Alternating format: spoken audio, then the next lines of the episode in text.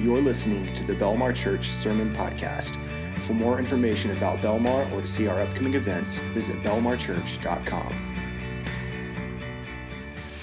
This morning, as we open the, uh, the Word of God, I'm going to invite you, if you have your Bibles or electronic devices, we're going to be in the book of Acts. But I want to, I want to start by just saying again, it's great to be here. And uh, kind of as your pastor said, I like this time of year, and there's a one big reason, and it's called March Madness, right? Uh, how many are March Madness fans? You like it? Anybody out there? Uh, rock chalk jayhawk right okay that's me all right that's that's where i'm from that's what i and so i love this time of year and there's something about it that, that you, you'll hear as announcers and pretty much during this even though they're, they're, they're big schools little schools all over pretty much anybody could win any game in this tournament. There's a lot of dynamics because some of the smaller schools, they've never been here and they're more, they're more excited and they could have the game of their lives and they could knock off one of the number one seeds. All of those, it's just so exciting because they, they're playing with a different intensity, with a different goal, with a different kind of excitement than maybe they've even planned before. And then, of course, those of us who make brackets and our brackets get all busted up because these little guys are playing out of their heads doing something they never thought they, they could do. They're doing something with intensity. Let me just ask us, followers of Christ, how do we do what we do? Do we realize what it is that God has called us to do and how, how big it really is to be one of God's servants doing what God has called us? Are we really doing what we've been assigned to do with that intensity? Belmar Church, do you recognize how much God has in mind for you in this community and in the world to make a difference for Him? I, I read a story years ago, and you may have heard versions of this story, but there was a, uh, a famous architect, Christopher Wren, over in, in London. He was building this ma- massive cathedral years ago, and it was a, it's a famous cathedral. And, and the London uh, reporter came, the newspaper reporter came and was interviewing some of the workers. So she came to three brick, bricklayers. They're all doing the same job, and she just asked them the simple question What are you doing? It's a simple question, right? The first bricklayer said this Well, I am putting bricks in this wall to build this temple. Uh, duh. I mean, it's kind of obvious, right? What I'm doing. She asked the second one, What are you doing? He said, Well, I'm, I'm making a living for me and my family. That all makes sense. Third one, she said, What are you doing? And he said, I am helping Christopher Wren build a cathedral to the Almighty God. They're all doing the same job, but a different perspective on how they were doing or what they were doing or what it meant that they were doing. Do we understand that what God has called us to do, yes, could we be just doing some work, you know, just kind of doing the church thing, doing the, the work, you know, and it's good and we're, we're, we're involved and we're at, are we, do, are we doing this thing? Are we do, putting bricks in a wall? Are we making, making things work? Or are we realize that we are a part in doing what God has called us to do and we're actually working with Jesus to get his work accomplished? When we go to the book of Acts, we're going to look in the first chapter of this book of Acts. We're going to talk about the fact that, that there is something that Jesus wants us with him to finish. Something that he, you know, when, when we talk about Jesus and the cross, here's one thing we know. When Jesus died on the cross, the work of salvation was finished, redemption was done. There's nothing more to add to that. The whole Old Testament was looking forward to the day when there would be an ultimate sacrifice given for the sins of all the world. And that's what Jesus did when he died on the cross. And those three famous words, it is finished. He wasn't just saying, okay, I'm dying. What he was saying was, the plan that God has put in motion is finished. I am the Lamb of God. I'm taking away the sin of the world. It is done. And there's nothing that we can add to it, there's nothing that anybody can, can do. But did you realize that there was a work? That when Jesus left, he left a work unfinished. The work of salvation, it's done, but there was a work that he said that is still going on. And in Acts chapter number one, we start in, in the first verse, the, the writer says, The former account I made, O Theophilus, and, and just in case you don't know, what the book of Acts is, is actually Luke, who's the author. This is his second book in his two part series, right? His first book was what we know as the book of Luke, with his name on it. And now he's writing a follow up book to his friend Theophilus. And he says to them, and he talks about the things that happened in Jesus' life Luke talks about everything from his birth to his death and resurrection. And now Acts picks up where, where Jesus left off. And look what the next phrase says. O Theophilus, he says, of all that Jesus, now look at this next phrase, began both to do and to teach. While Jesus walked on this earth for three years, and then after he died and resurrected, he was here for about 40 more days, there was a work that Jesus began. He began to do something, he began to teach something, and this work was something that now, as he says his followers, Jesus began to do and to teach until the day he was taken up after the Holy Spirit had given commandment to the apostles whom he had chosen. What we're talking about today is I want to talk about completing the mission finishing the work that Jesus started, he began while he was here. And as he left, he said, Now he gave it to those of his followers, and we're going to continue this work. And he gave instructions on how that's to, how that's to happen. In fact, when you look at this book of Acts that we're just, we're just looking at the first chapter, really what this is, the book of Acts is a record of what Jesus started and continued through his, his early followers, through his early believers, his, his church. They were considered, they were, their job was to take what Jesus started and keep it going. A lot of people call this the Acts of the Apostles. That may be the way it's listed in your, in your Bible. The truth is, this is the Acts of Jesus that are done through his apostles. These are really the acts that what Jesus started, and then he gave his apostles, his believers, the, the way to do it, and they were to act upon that. And it will go until Christ returns. Verse number 11 talks about the fact that Jesus does leave, but the angels say, but he'll be back. He will be back. And fellow believers, do you understand? Jesus is still coming again. And so, what Jesus began to do and to teach, what he's telling us is that's a work that's going to continue until he returns. So, where does that leave us? We're right in the middle of what Jesus began to do and to teach, and he has called us as his followers, as he did those early believers, to finish what he began to do and to teach. In fact, this helps me understand something. In John chapter 14, on the night Jesus was going to be betrayed and ultimately crucified, He's talking to his disciples, and uh, I don't know if you've ever read this verse, but it said, Most assuredly, Jesus says, He who believes in me, the works that I do, he will do also. And look at this, and greater works than these will he do because I go to my Father. I don't know if that verse grabs your attention, but that does grab mine. Greater works? His disciples had to kind of scratch their heads a little bit and think, wait a second, Jesus, we've seen what you do. We've seen your, how could we ever think we could do anything greater? We're not the Son of God. We can't, and, and we understand that we won't have the perfection that He does. But what did He mean? One of the things that Jesus meant was what Jesus' ministry was, was localized.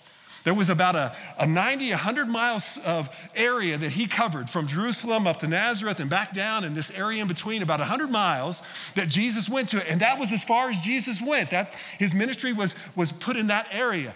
But now what he's going to tell us in Acts chapter 1 is I want you to take what I've started and we're going to take it around the world. We're going to go global with this thing. You're going to be able to, to do what I've called you to do, and it's going to be not just here, but all over the world to all people. It's actually going to be bigger than what you see in this ministry. So here's what Jesus started and what we're here to begin. Go down to verse number eight. If you've been in church a while, I'm sure you've heard this verse. What does Jesus say? But you shall receive power when the Holy Spirit has come upon you, and you will be witnesses to me in Jerusalem and in all Judea and Samaria and to the end of the, the earth. Jesus started a work and that was to reach the world with, with his gospel.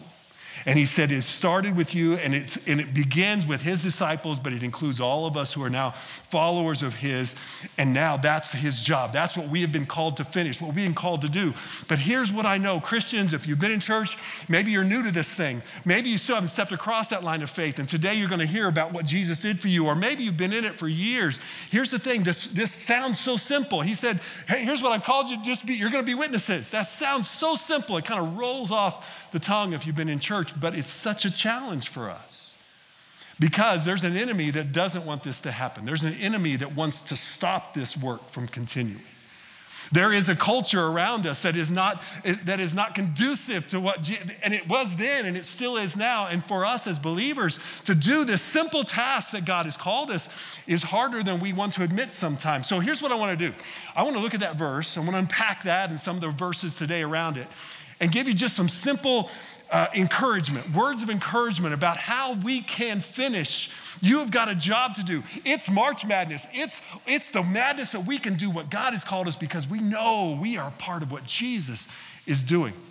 Four words of encouragement. First one is this don't get distracted.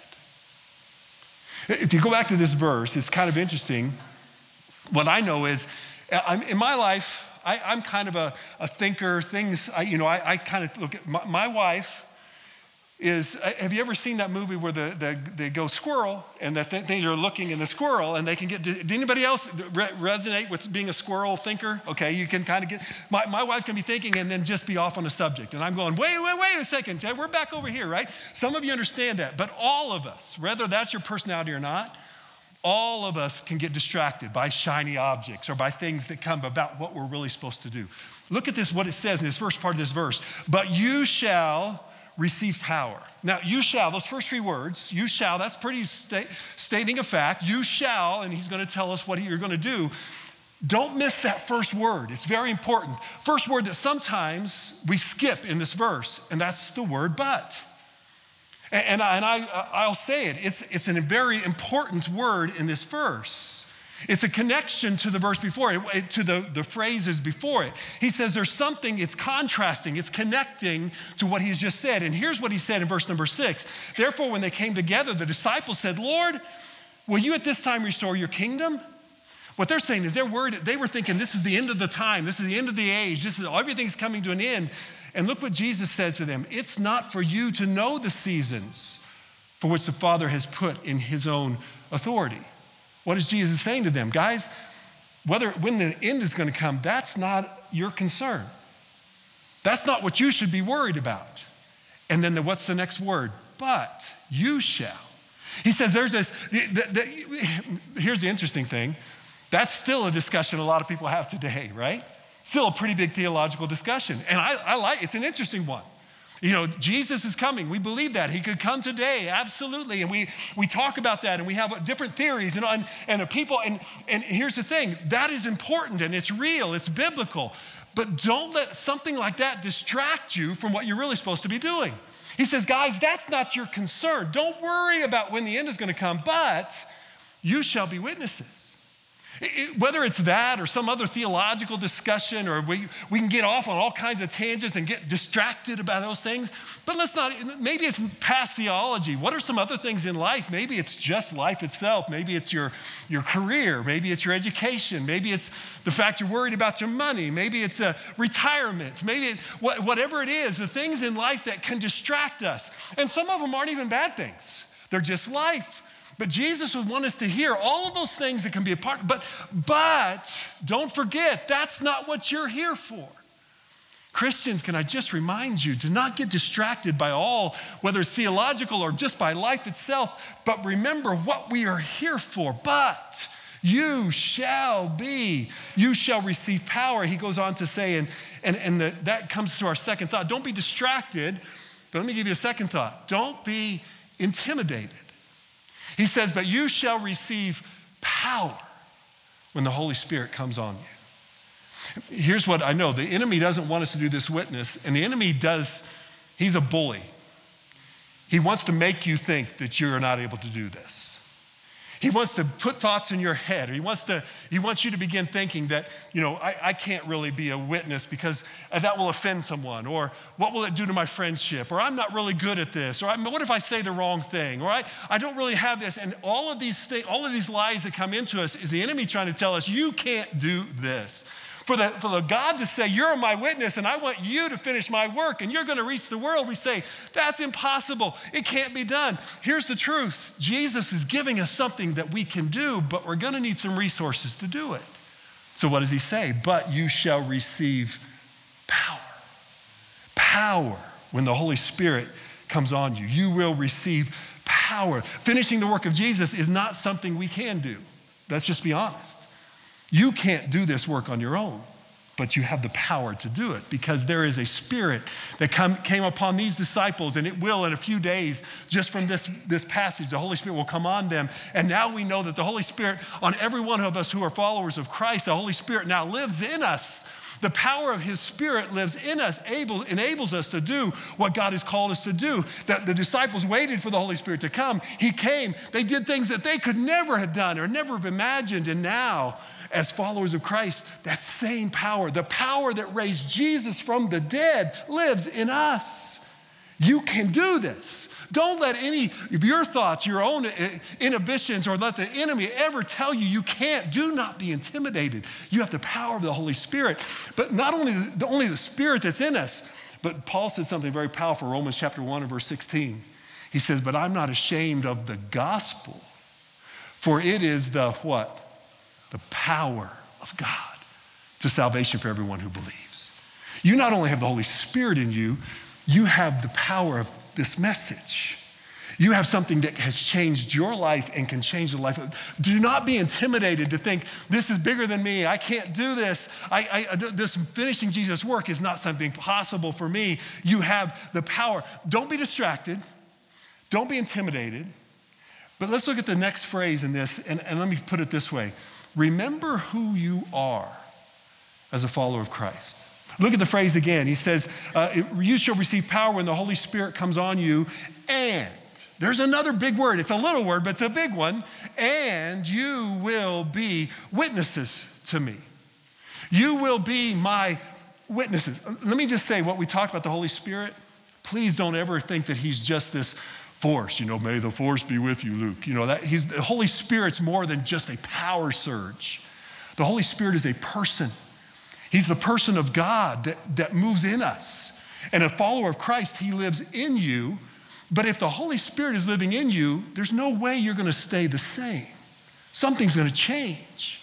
So what he's saying to us is, yes, you will be witnesses. And many times we have we see that as a command, and it, there are commands that we're to go. I get that, but it's not written here as a command. What he's written is, you will be my witnesses. The Holy Spirit, when He comes into you, now makes you differently. You are not just this, you're not the same person you were before. He's changing your life in all ways, including this. Now, as a follower of Christ, you are a witness. That's who you are. That's who God has made you to be. The Holy Spirit isn't just a powerful source, He is making you into who Jesus made you to be. When Jesus told His disciples, Follow me, and I will make you fishers of men. Do you hear that, Christians? You said, I want to follow Jesus. Do you know what that means? Now he's making you to be something different.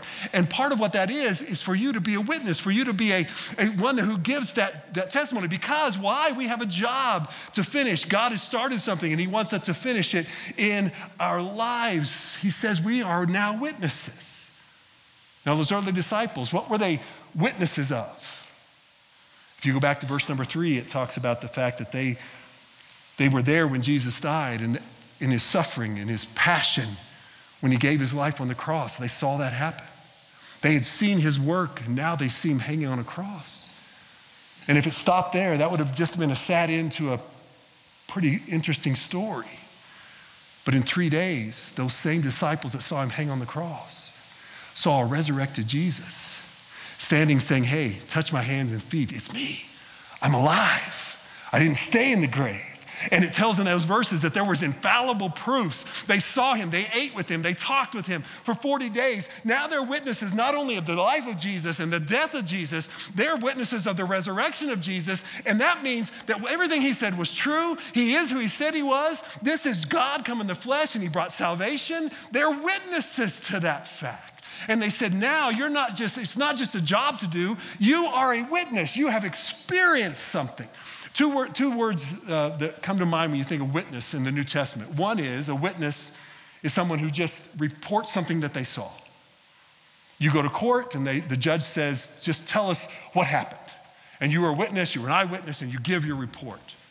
The, the word witness also means someone who stands to give a, a defense or a, a, a reason. And so they're witness to a, a particular idea. Both of those words are what we are as God's people. You are a, a witness because, as those early disciples, they saw the resurrected Jesus. If you know that Christ is your Savior, you have received His gift of salvation, you are a witness to the fact that He changed your life. You are a witness to the fact that the salvation is real, that He has forgiven you, that you're on your way to heaven. You are a witness to the fact that God is real because He lives inside of you. You truly are a, a witness to that. In fact, in Luke 24, when Luke was talking earlier, he says it's necessary for Christ to suffer For all these things to happen, he says, because repentance and remission has to be preached to the world. And look at this last phrase, and you are witnesses of these things. If Jesus Christ has saved you, you are a witness to that truth. That's not just what you do, that's who you are. Let me stop here for a second because I obviously don't know many of you, don't know any of you very well. So I can, I can say this without any hesitancy to ask you this question Do you know that Christ is your Savior? Are you a witness to the fact that Jesus is your Savior? Has there been a point in your life when you realized as a sinner you needed a Savior and you believed Jesus died for you and you received His gift? I can see some heads shaking. I love that. But I ask the question because there may be some in this room who you've not, you've not yet made that decision. And you're hearing about this witness thing and you're saying, I, I, I hear you, but what does that mean? And today I would invite you, before you leave this room, to, to find out what it is to truly know Jesus so that you can leave here as a witness to the salvation, the redemption that comes through Jesus as Savior. Because that's what, as a, as a follower, you are a, a, a witness. And I got to tell you this, Christians, since that's who we are, if we don't practice it, then we're going to, we're going to find ourselves missing out on, that, on the ultimate joy of what it is to be a Christian because of that's who we are.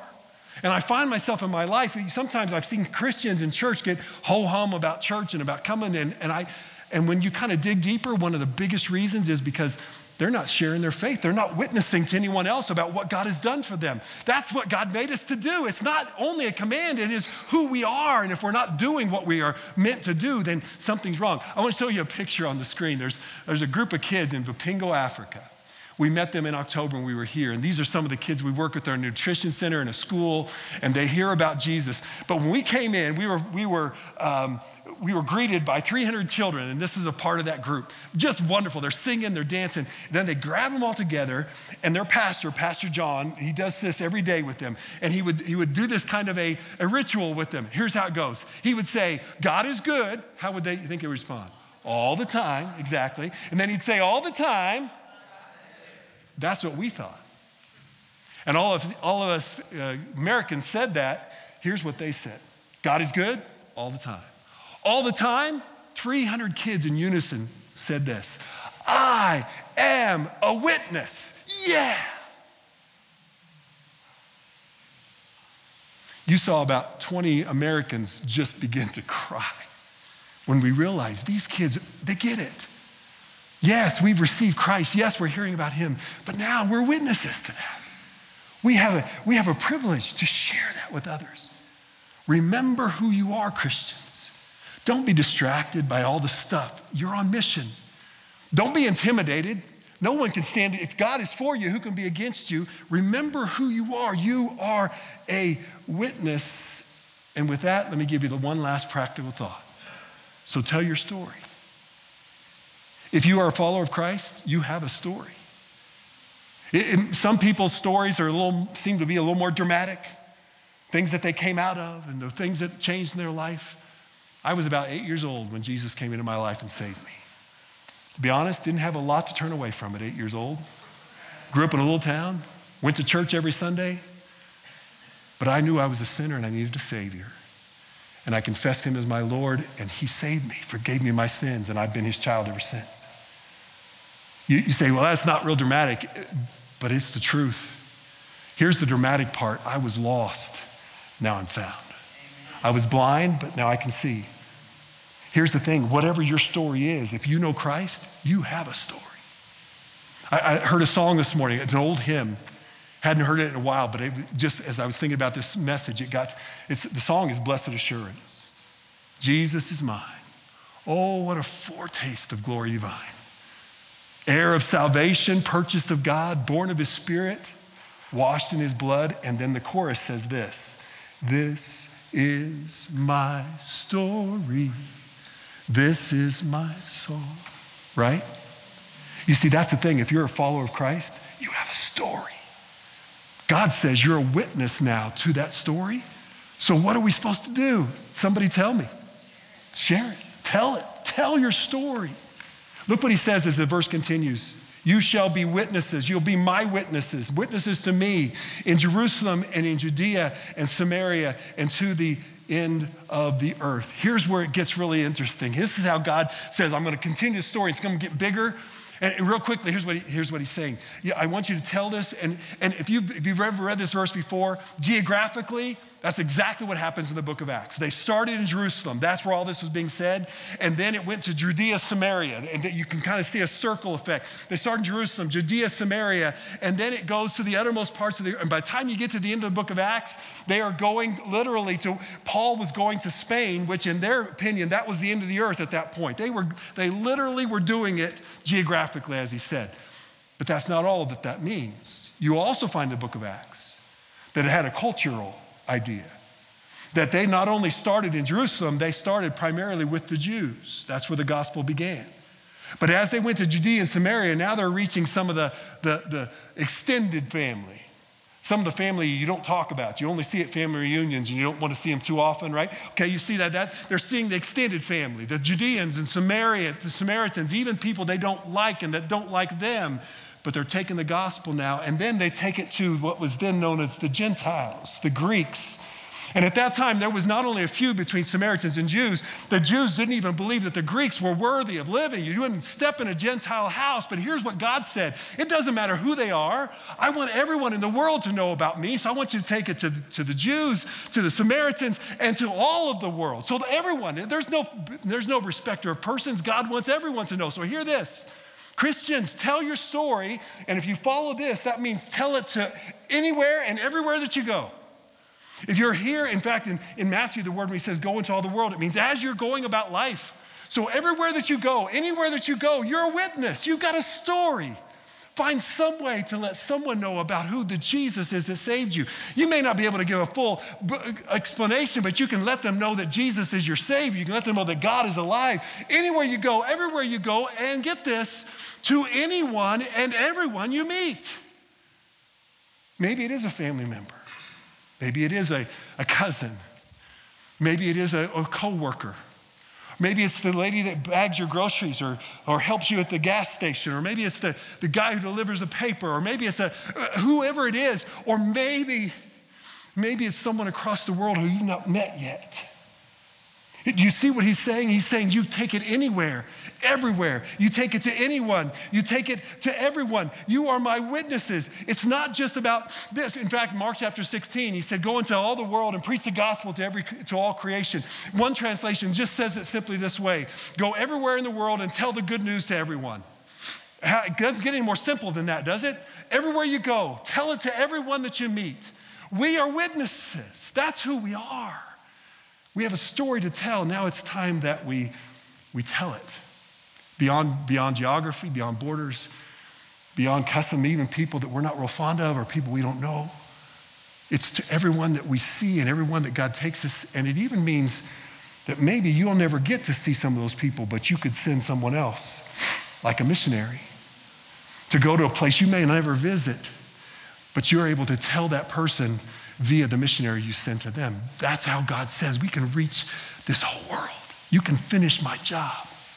Let me show you another picture. There's a picture of some young people in a high school in Kenya, Africa. It's called Valor McMillan High School.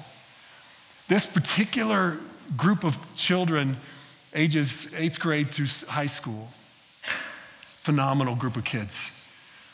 They, uh, they, they're meeting, they're growing. Many of them have been in the feeding center program now since they were children, and now they're graduating from high school. And, and we, we talked to the seniors, that's that group on the left, those girls and guys, and there's about 60 of them total. And, and many of them, although this is, this is beyond most of what their parents and what they're, many of them are going to be able to go to trade school and even on to university because of what they've learned. It's a phenomenal stories. But that young man in the front, we, ask a, we, we let them ask us questions. Of all the things they could ask at us Americans, you know, what kind of food do you eat, what all those things, here was his question. Tell me, how do you guys witness to your friends and neighbors? How, how do you reach the people that you know for Jesus Christ? Because his desire was to go to university and be able to tell others about Jesus. Because why? Because he's a witness. Because we've been, he's been taught that he's a witness to tell others. Christians, do not lose the fact that you are a witness everywhere you go, anywhere you go, to anyone you meet, to everyone you meet, that Jesus has given you a story, and now it's about telling that story. So here's what I want to encourage you to do start right where you're at. Today, let's make this practical. Start right where you are. The people that you meet, you know, you don't have any accidental acquaintances. The people in your life, your coworkers, your neighbors. I would even challenge you, maybe take a piece of paper, start a list. Who are some people that I, in my life that I'm not sure they know Jesus, but I'm going to start praying for them. And when Jesus gives me opportunity, I want to make a list, put some names down, start right where you are. And then once you start with that list, then be ready that when God opens a door, and maybe it's a person, a, a divine appointment that you've not been used to, be ready to let God use you to tell someone about Jesus or to share your faith or plant a seed and invite them to church. Let God use you to make a difference. But then please understand that Christians, we are to think globally. It's not, it is about our community. I've had people ask me, why would you go to Africa? There are people all over the world right next door that need Jesus. And I would say, Amen, that's true. Absolutely, but this isn't an either or proposition. He didn't say you either go here or there. He said go here and here and here. Our mission should be reach the people in front of us, but keep our eyes open for the people that we may never meet, but that God could send someone to reach them for Jesus. Have a global mission. Do you realize, Belmar Church, that this is a saying that you could say about you? The sun never sets on the ministry of Belmar Baptist Church or Belmar Church. You know why? Because you support missionaries all over the world. You're now supporting missionaries in Africa. And so, right now, while we're having church, they're going to bed. But that means when you go to bed, they're getting up and they're sharing their witness. The sun never sets on the ministry of this church because you do what God has called you to do all over the world. So, yes, be a witness right here, right now, in the community as you go about your life, but even around the world. And can I say, there could be someone in this room who's God's tapping you on the shoulder and saying, I want you to be one of those that goes around the world. I want you to take this message. Some of you in this room, and you say, Well, I'm, I'm too young, I'm too old. Well, we just knocked out the too old thing. You can do it. If God calls you, it's what God wants you to do. Trust Him to make that difference. Tell your story wherever God calls you to do. I, I have a couple more stories I want to share because they just grabbed my heart. Here's another picture I don't want you to see. This is in Nepal. It's not in Africa. We, didn't, we weren't here, but a friend of mine gave me these pictures. Nepal, there's a, a lady in the middle in the yellow shirt. Her name's AJ. There was AJ and three other young people that were in the Manna orphanage as babies, and they've grown up now. They've gone through the system, and now they are either graduating or have graduated. They're in their, their late teens. Those four young people, after going through that whole system, celebrated a year anniversary this, uh, just a few weeks ago, and there's what their anniversary was. They went out, they, they were working as best they can to raise money for their family, but those four young people take a little bit of money every week, they put it aside together, and they have their own feeding center. On Saturdays, see all those kids? They call about 60, 70 kids in their neighborhood together. They feed them lunch, they teach them the gospel, they play games with them. They're reaching them for Jesus Christ because they realize I'm a witness. I got a story. See how God's changed my life? and I want him to change yours. See, that's what God wants us to do. We are witnesses. Here, here's it is. We, we're just simply to finish what Jesus started. We go back to chapter 1 and verse 1. Jesus began, began both to do and to teach until the day he was taken up. Now we know later in this chapter, verse number 11, that Jesus ascends into heaven. He goes into heaven, and the angels come back to the disciples and say, Guys, and here's the words they use. They say, Why do you stand here gazing into heaven? This same Jesus who was taken up will come back. Jesus is coming back. We know that. And until that job is, until he comes back, we still have a job to do, and that's to be a witness to what he has done for us. So, but essentially, what he's saying, what the angels are saying to the guys is, Why are you still here? Why are you standing here looking up into heaven? You got a job to do. And Christians, I would say, he says the same thing to me. And he is challenged in my heart. Why would you stand here and not simply finish what I called you to do? You're a witness. You have a, you have a story. Tell someone what he has done to you. Why are you standing here? So don't get distracted. Don't be intimidated. Remember who you are. You are a witness. Tell your story anywhere and everywhere and let God use you to make a difference here and around the world for Jesus Christ. There's a picture I want to end with. It starts back several years ago. More than 30 years ago, a young man by the name of Jim Horn became a missionary to Kenya, Africa. He began a church, and he's still a missionary to this day. But he led a, another young man to the Lord. And that young man is in the top left corner. He's the taller gentleman. His name's Alan Awano, who in this picture is now the pastor of a church in Bomani, Kenya. So Jim led him to the Lord. Alan goes out and begins to start churches. And the young man standing beside him is a young man by the name of Ashley. And in that picture, Ashley is four years old. Ashley has just started, that's his first day at church in the feeding center there in Bomani. So he begins to be fed, but as he's fed physically, they're also teaching him the gospel, they're teaching him the truth, and he comes every Sunday to church. And his, his mom and dad really don't have anything to do with it at this point. His dad's about, uh, a, an alcoholic, dad doesn't have anything to do with church. But his son, every Sunday, said, Dad, why don't you come to church with me? All the other dads are coming, why don't you come? And after several weeks, he started coming to church with his son. Now, mom was a little harder nut to crack. She didn't come for several months. But after a while, even mom liked the fact that their son's being fed, being cared for. Her husband and her son have been going to church. She comes. Fast forward 12 years, and over those 12 years, all three of them come to faith in Jesus Christ. Now, in the far right corner is Ashley's father, former alcoholic, is now the deacon in the church who is preparing to be a pastor and to start churches himself. And his mom is the lady in the left corner who is now the matron of the high school teaching young girls about Jesus Christ. And this is Ashley, now 12 years later. He's a senior in high school. He's graduating, going to university with the desire to tell others about Jesus Christ. You see, that's the job that God called us to finish. That's what missions looks like. That's the plan that God has. He began it, He gave His life for it, and now He says, we as His people, this is what we do to finish it. So let me ask you a couple questions. Number one, do you have a story? Do you know that Christ is your Savior? Has there been a time when you received the gift of eternal life? If not, why not today? Your pastor and others would love to show you what it means to know Jesus, or you can pray simply, God, forgive me as a sinner. I believe in Jesus. Please come into my life and save me. Do you have a story? If you do have a story, do you know someone who needs to hear it? Do any of you know anyone in your life who needs Jesus? Then will you tell them your story? Will you find a way to help them be able to know the story that has changed your life? How will you be a witness? How will you be a witness here and around the world for Jesus Christ? Would you bow your heads with me, please, as we pray? I encourage you to pray on your own. Pray as how God has spoken to you, whatever He's, maybe it's thanking Him for your salvation, or maybe it's that person that you're thinking of that needs Jesus, begin praying their name to Christ. Or maybe for your own personal witness, I pray that you will take what you've heard and, and just begin to word it to God in a prayer. If you are here this morning, you've not yet prayed that prayer to receive Christ, you've not yet entered in that relationship, I would encourage you right now realizing that you're a sinner and needs a Savior. Jesus died for you. Call out to Him and say, God, forgive me, a sinner. Save me. Jesus, forgive my sins. Come into my life.